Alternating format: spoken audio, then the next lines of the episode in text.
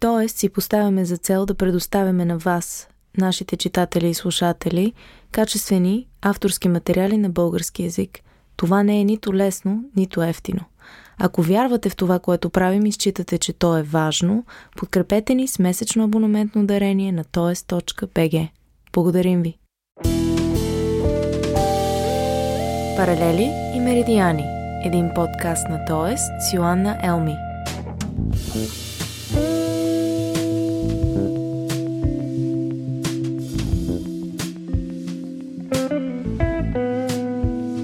Здравейте, вие слушате Паралели и Меридиани, сезон 3, а аз бях Александър Детев. Бях, защото, за да пазим плурализма в подкаста, от днес вече ще имам водещ дублер и този дублер е Йоанна Елми. Здравей! Здрасти, Алекс! Това разбира се беше в кръга на шегата. Поради ангажименти ще трябва да предам штафетата и много се радвам, че ще предам штафетата на теб, тъй като ти си не по-малко любопитна и бъбрива от мен – а, ако мога да ти дам един съвет и да направя едно обобщение от последните два сезона на подкаста, ще е, че в рамките на този разговор, в рамките на всички тези теми, които са били обсъдени в подкаста, успяхме да изградим една комуникация с събеседниците, в която те се чувстват наистина от дома си, говорейки за тоести, говорейки за паралелни меридиани. Пожелавам ти, ти стискам палци наистина да, да можеш да извлечеш най-важното, най-искренното, и най-любопитното от всеки един от събеседниците от тук нататъка и наистина да може да изградите едни паралели и да се разходите по едни меридиани, които да ни обяснат настоящето и да ни накарат да сме малко по-спокойни а, след всички проблеми и всички тревожни теми, които ни заобикалят ежедневно. Така че на добър час, Йоанна, сцената е твоя. Благодаря ти.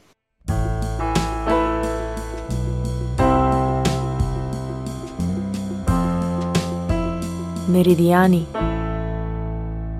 Здравейте! Днес ще си говорим за новата Европейска комисия и Европейски парламент с Иглика Иванова, с която заедно работим над рубриката Проектът Европа в Тоест. А, Иглика, здравей! С какво се занимаваш в момента? Здравейте и от мен. А, освен с Тоест и с рубриката, която правим там за проектът Европа, се занимавам с а, доклад на тема а, Отговорността на онлайн платформите. Предстои ни една интересна конференция, но извън темата на моя дисертационен труд, фокуса ми е върху случващото се в Европейската комисия в момента. Следихме с много интересен медиен анализ изборите за Европейски парламент.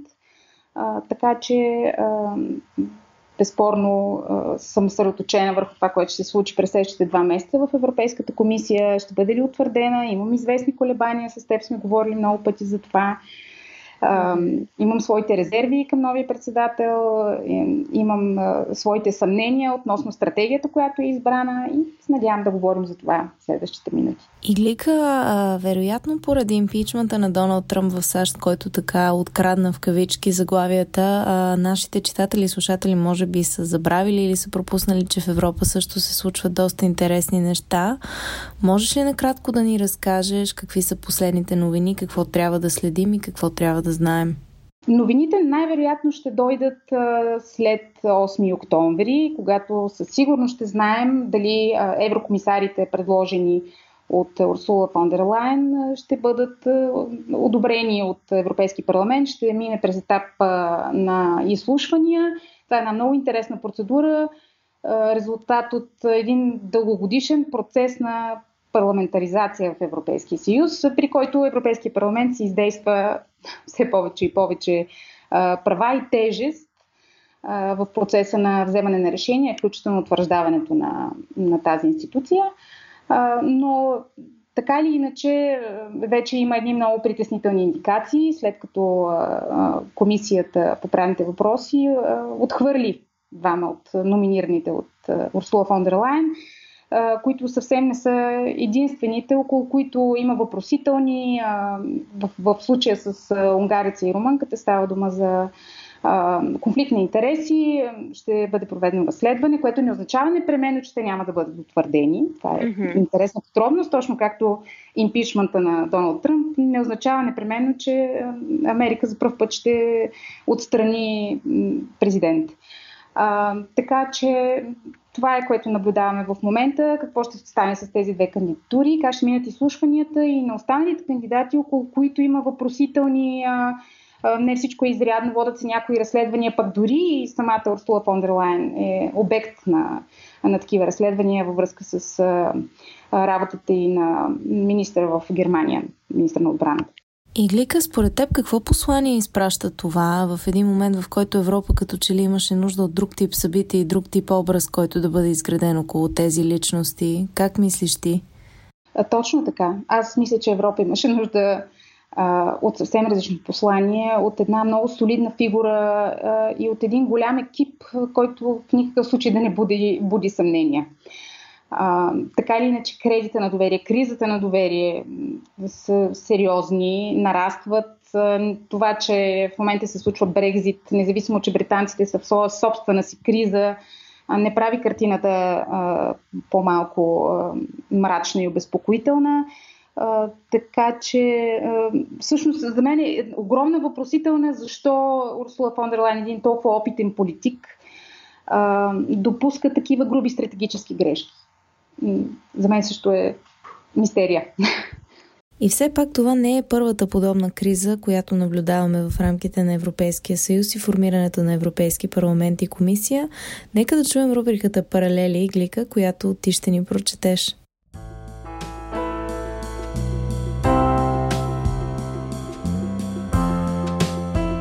Паралели През януари 1999 г. Европейският парламент внася искане за вод на недоверие на Европейската комисия, председателствана от Джак Сантер, във връзка с твърдения на най-високо ниво за финансови злоупотреби, непотизъм и прикриване. В навечерието на вота Сантер обещава разследване на твърденията от независима комисия от експерти и основна реформа в администрацията на Европейската комисия. Вотът е отхвърлен с разлика от 60 гласа, най-вече от групите на партията на европейските социалисти и Европейската народна партия. През март 1999 г. обаче е публикуван силно критичен доклад на независима комисия от експерти, създадена от Европейския парламент, който доказва твърденията за корупция и непотизъм. На масата е поставено ново предложение за вод на недоверие. В деня на гласуването Полин Грин, водач на най-голямата партийна група в Европейския парламент, тази на европейските социалисти, информира Сантер, че тъй като мнозинството от нейната група ще гласува в полза на вота, предложението най-вероятно ще бъде прието. Незабавно е свикано спешно заседание на комисарите, на което е взето решение за оттеглянето на цялата комисия.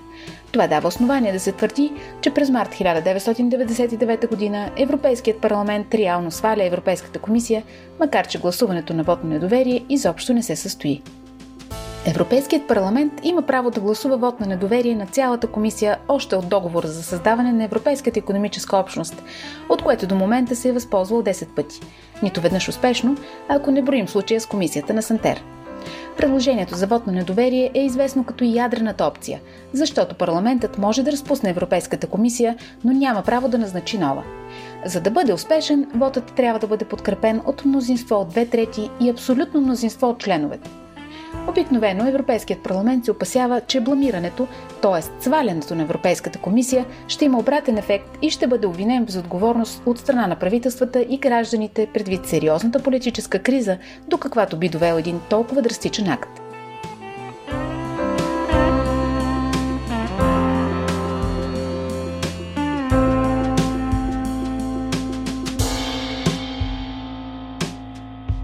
Иглика, цитирам статия от Свободна Европа, публикувана наскоро, в която се казва, че фон дер Лайен смята да промени радикално Европейската комисия, заменяйки иерархичната структура в нея с работа на кластери. Тоест комисарите ще бъдат ръководени от трима старши и още петима редови вице-президенти по теми.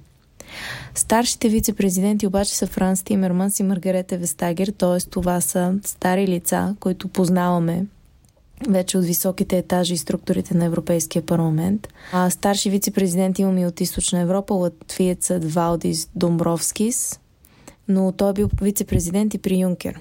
Искам да те попитам какво послание изпраща това.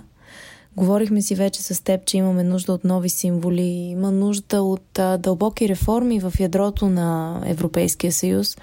Нека задълбаем малко в тази тема. Да, безспорно, начинът по който се развиха до тук нещата дори самата кандидатура на Фондер Лайн, която, с която беше нарушена процедурата за водещ кандидат, това действие, бих казала, на тъмно, в много голяма степен компрометира усилията на Европейския съюз и на самата Европейска комисия да е по-близо до гражданите. Всичко, което се случва в политическия дневен ред, да е по-прозрачно и по-понятно на гражданите, за да бъдат и те ангажирани и да не са с чувството, че съдържани в страни от, от реалните процеси. А, така че аз поделям това, което ти коментираш и задаваш като посока на мисъл, че има проблем с хората, има проблем с тази повторяемост, а и смяна на имену, пренаименуване на, на, на хора и постове, които и до сега са били в, в обращение. Бих казала, че това е те първо ще се докаже като, като, като стратегия и дали действително има едно проструктуриране защото ако е така, това може да бъде положително. Ресорите звучат по по-различен начин в тази комисия. Това е така О, при да. всяка смисъл комисия. А, има своя смисъл. А, това е като един голям пъзъл, в който има много парчета. А, по-важно обаче, че слабостта в някои от тези гръмко звучащи ресори и то в основни измежду тях, би могла да разклати цялостно комисията. Това е моето мнение. Факт е, че кризата, да го наречем тази криза в момента, защото а, при подобна несигурност и бих казала дискредитация на имена, още преди да бъдат утвърдени, безспорно може да говорим за някакви признаци на криза, а, която ще се потвърди. на ценностите. Изцяло. Изцяло на ценностите. Склонна съм да мисля, че новия председател на Европейската комисия има, има някаква визия, за която ние все още не знаем. Надявам се. Да, визия, която те първа ще, как да кажа, ще оплътни, тъй като и се налага да работи в една много поляризирана среда, включително в, и, и в Европейския парламент с толкова много партии, с толкова много различни визии и програми за следващите 5 години. Така че, вероятно, е в, в ролята на, на човек, който сега трябва да направи редица компромиси. А, за мен е важно да го направи така, че всъщност да заблуди противника, ако мога така да се изразя. А, под противника имам предвид популистските антиевропейски партии. Uh-huh. Ако е достатъчно хитра и находчива, тя може да направи така, че да употреби някои техни стратегии, а, да ги заблуди, че действа в някакъв синхрон с а, техните претенции, но всъщност да докаже, че а, което обикновено се случва с популизма, е, че той е много ефектен на думи, много е ефектен това да се противопоставя и да е антисистемен, но всъщност няма никаква солидна програма, нищо, което да, да доведе до каквато и да било реформа, в който и да било сектор. Надявам се да успее да докаже това. Иглика, понеже спомена ценности, а, имаме нов ресор, който се казва ценности и прозрачност, а, искам да те попитам как а, тези четири Европи могат да продължат да съществуват и за какви ценности могат да говорят те. И по четири Европи, разбирам се, имам предвид а, това разделение изток-запад, север-юг и как се преодолява то, защото то е културно, политическо, економическо. А, какво е твоето виждане? Струва ми се огромно предизвикателство. Това не е нов процес.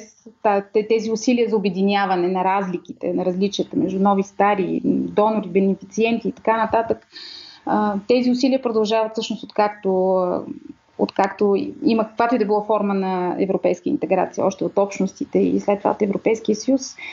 А, така че без солидна екипна работа с другите ресори, това много трудно ще се случи. И аз имам известни съмнения, включително с тези кандидатури на еврокомисари, които в момента обсъждаме, като например Силви Голари или Плумп и така нататък, имената, които се превъртат последните дни в медийното пространство, да не говорим за тручани. имам чувството, че определени държави се опитват да саботират целият този процес. А, така, това е просто допускане, но а, действително евро... всъщност е важно хората да разберат, че номинирането на еврокомисари става от държавите членки. Номинирането не става от новия председател на Европейската комисия. Не той избира и търси най-подходящите хора с предварителната визия за ресорите, така че трябва да работи с това, което има, така да се каже. Те първа едни замени на хората, които вече са предложени, отнемат известно време, което ще отложи пък старта на работата на новата Европейска комисия, който трябва да е планиран за 1 ноември.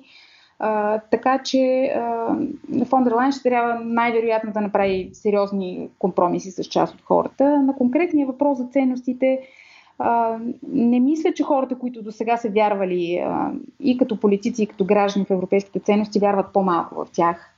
А дали става по-трудно да се отстояват да, това е големия въпрос. Струва че става по-трудно да се отстояват ценностите. Действително.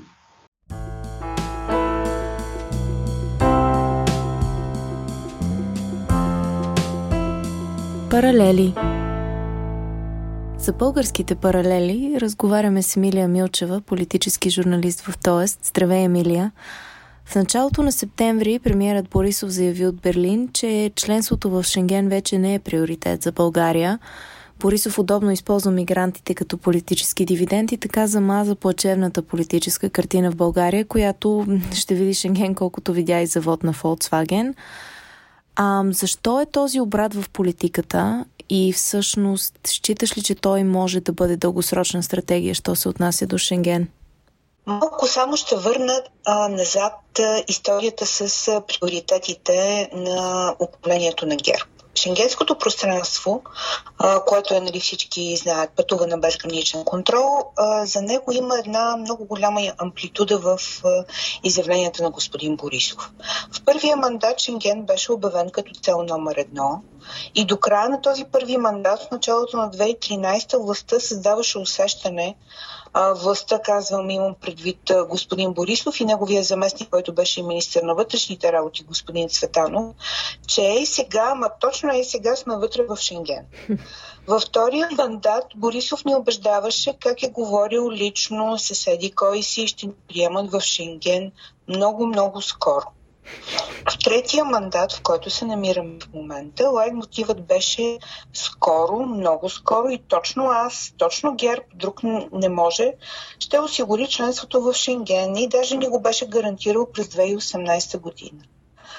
Но това в крайна сметка не се случи, защото виждаме, че има позиции на отделни държави, които между другото бяха актуални и такива и към а, началото на първия мандат на господин Борисов, когато Шенген беше обявен с цел номер едно, а, които дадоха да се разбере, че България макар и да е изпълнила техническите критерии за членство в шенгенското пространство, не е изпълнила едни други, които а, са свързани с а, няколко други неща, които представляват поглед върху държавата. Това е състоянието на съдебната система, корупцията и в никакъв случай не на последно място доверието на партньорските служби към българските партньорски служби. Вероятно това съвпада и с самото не бих казала реформиране, но определена рестрикция на, в самото шенгенско пространство, тъй като ние всички знаем, там човек подлежи на граничен контрол единствено на външна граница на Шенген. Но от 2015 година, заради беженската вълна и серия терористични нападения в Европа, бяха въведени проверки на някои вътрешни граници. Освен това, потокът иммигранти също бе възприят като заплаха за вътрешната сигурност. И така или иначе към момента 6 държави прилагат такива гранични проверки. Това са Австрия, Германия, Дания, Франция, Швеция, Норвегия и така. Но връщам се отново, защо това не може да бъде актуално и не може вече да бъде цел, която да мобилизира а, политическа и обществена енергия Шенген. А, господин Борисов вероятно разбра, че това няма да стане и прецени и не заедно със своите консултанти, разбира се, че вместо да се говори за върване към Шенген като към цел, където така или иначе не ни приемат и става досадно, може би е по-добре и по-добре звучи, ако ние сами се откажем. А, и а, така очакваме най-сетне някаква покана в бъдеще. Нали? Отказът в кавички, разбира се, с мотивите типични за господин Борисов. Ами то вече, нали, виждате, то няма какво, нали, заради иммиграцията и така нататък и така нататък. А, и всъщност това, така как да кажа, звучи наистина по-добре, отколкото непрекъснато някакви лоши журналисти да припомнят, че България върви към тази цел от 2010 година. А, всички казват, че тя е изпълнила техническите критерии, критерии, но така или иначе тя не е прията. Емилия, а, имаше изявление от страна на вице-премьера и лидер на ВМРО Красимир Каракачанов. Цитирам, че България не трябва да се съгласява с започването на преговори с Северна Македония за интеграцията и в Европейския съюз. Защо този проблем се появява отново и има ли потенциала той да се превърне в поредна ябълка на раздора между управляващата коалиция и какво е неговото значение? Добре да разглеждаме тази декларация, разпространена от прес-центъра на ВМРО и подписана от, да, от вице-премьера и от лидера на ВМРО Красимир Каракачанов в контекста на няколко случили се неща. Само преди един ден президентът Румен Радев покани на консултации а, господин Бойко Борисов, за да обсъдят отношенията с, с Северна Македония. Освен господин Борисов, на тези консултации са поканени и, и външната министърка Екатерина Захариева, председателката на парламента госпожа Цвета Караянчева, която да се надяваме, че се е възстановила от наранената си ключица и още няколко човека. А, господин Радев иска отношенията с Скопия да бъдат прегледани в, цитирам тук, контекста на постигнатите резултати от работата на съвместната мултидисциплинарна експертна комисия по исторически и образователни въпроси и очакваната покана към Република Северна Македония за присъединяване към Европейския съюз. Добрите отношения с Македония и подкрепата, която България, с Северна Македония, извинете, и подкрепата, която България оказва за членство на нашата съседка в Европейския съюз, не трябва да бъдат а, разводнявани и а, да им бъде попречено а, заради тези, този преглед на исторически дати, събития и герои, а, които така вбиват клин в а, двустранните отношения, а и допълнително други персони им помагат този клин да бъде забит колкото се може по-надълбоко, обслужвайки едни интереси, които нямат нищо общо с българските национални интереси, а по-скоро с а, интересите на Москва на Балканите. А господин Каракачанов нееднократно е доказвал, че той добре изпълнява ролята на Клин, а също и господин Радев. Благодаря ти от сърце, Емилия. И, аз. и до нови срещи.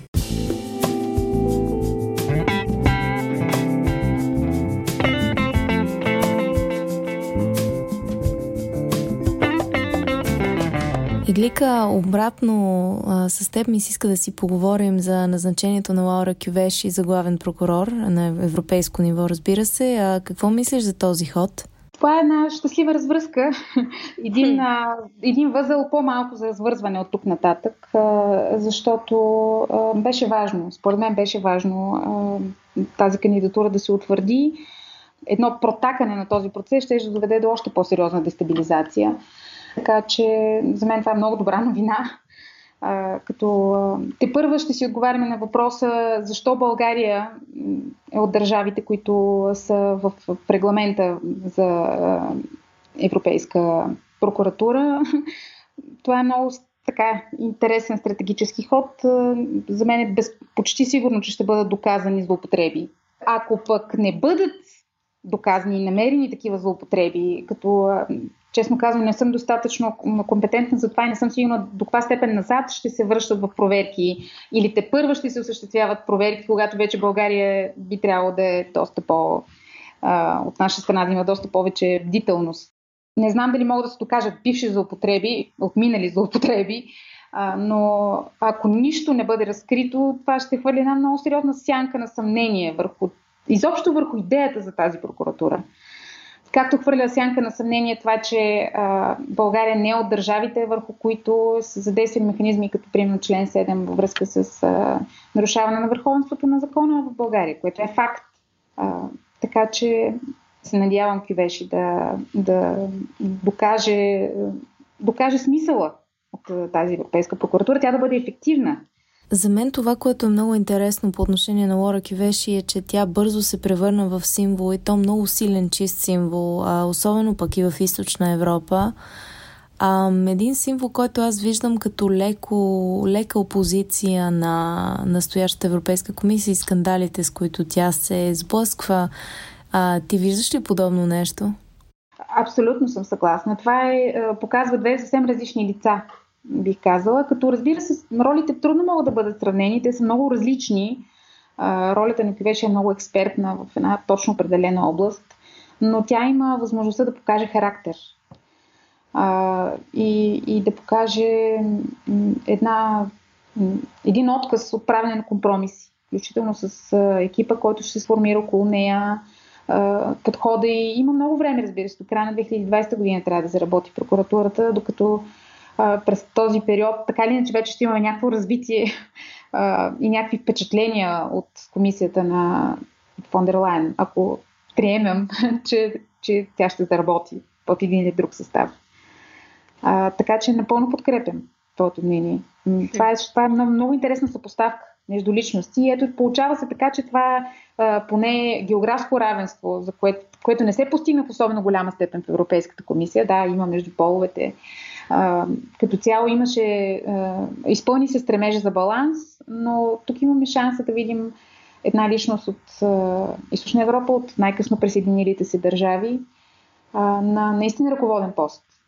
Сега предстои кандидатите за еврокомисари да защитават своите качества пред евродепутатите от ресорните комисии. Може ли да ни разясниш този процес?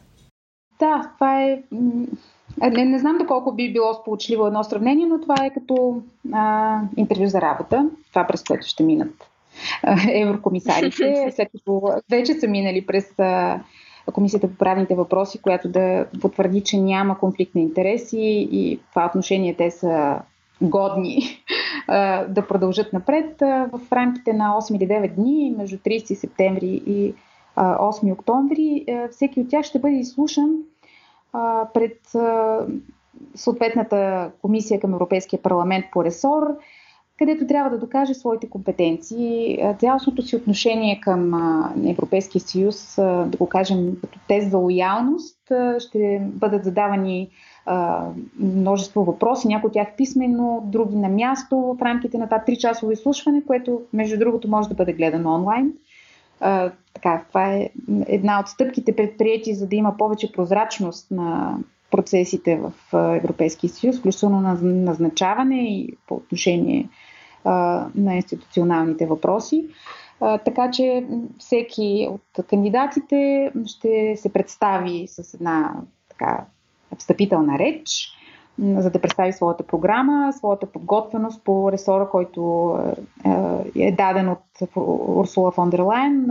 Така или иначе, всеки от кандидатите вече е получил писма от председателя на Европейската комисия, които разясняват какви са точно очакванията от всеки mm-hmm. комисар, върху какво ще работи, каква е неговата програма. Така че всеки от комисарите ще трябва да представи каква е стратегията му или как, какви са идеите за изпълнение през следващите 5 години на, на така поставените цели. И ще отговаря на въпроси, чието брой е 25 въпроса могат да бъдат зададени, в рамките на такава сесия. Един него особено голям успех в това представене, което ще бъде оценено непосредствено след изслушването, не означава непременно, че този кандидат ще бъде отхвърлен той може да получи още шансове да бъдат зададени допълнителни уточняващи въпроси. Има примери в последните няколко европейски комисии с формиранията на отхвърлени кандидати. Имаме и български пример такъв с Румяна Желева. Това не са фатални, не са, няма нищо фатално в това пак казвам, може да бъде направена кадрова смяна от държавата членка, но в повечето случаи се разчита и на допълнително доказване на съответния еврокомисар. За мен това е огромно изпитание. огромно изпитание, което се подлагат всички кандидати. Не съм сигурна, че в своята национална държава, независимо какъв точно политически път са извървели в политическата си кариера, са минавали през нещо съизмеримо на, на това. Иглика, подготвил съм ти един последен въпрос. Както знаеш и с теб сме си говорили много пъти, аз съм критично настроена към предстоящия 5 годишен мандат. Но ако ти трябваше да опишеш настроението си, очакванията си и въобще чувствата си около изборите и този същия мандат, с една дума, коя дума би използвала? Труден въпрос. С една дума е безпокойство. Явно сега ще ни се наложи да оставим слушателите в, а, с това настроение на безпокойство. Аз ти благодаря много, Иглика, за а, твоят анализ и ще продължаваме да следим събитията, както в рубриката Проектът Европа, която продължава своя живот на tos.bg, така и в бъдещи епизоди на подкаста, надявам се. Благодаря ти още веднъж, Иглика. И аз благодаря. Благодаря ви, че ни слушахте. Не се колебайте да ми изпращате коментари и въпроси на joanna.toes.bg. Техническата обработка на този подкаст направи Михаил Ангелов. Музиката е на Стивен Елми, визията е на Лина Кривошиева с изображение на Дагмар, нарисувана от Дагмар Шошева. Ако нашият подкаст ви харесва, моля ви да отделите време и да ни оцените в платформата, където ни следвате. Това ни помага да достигнем до повече слушатели. Благодаря ви!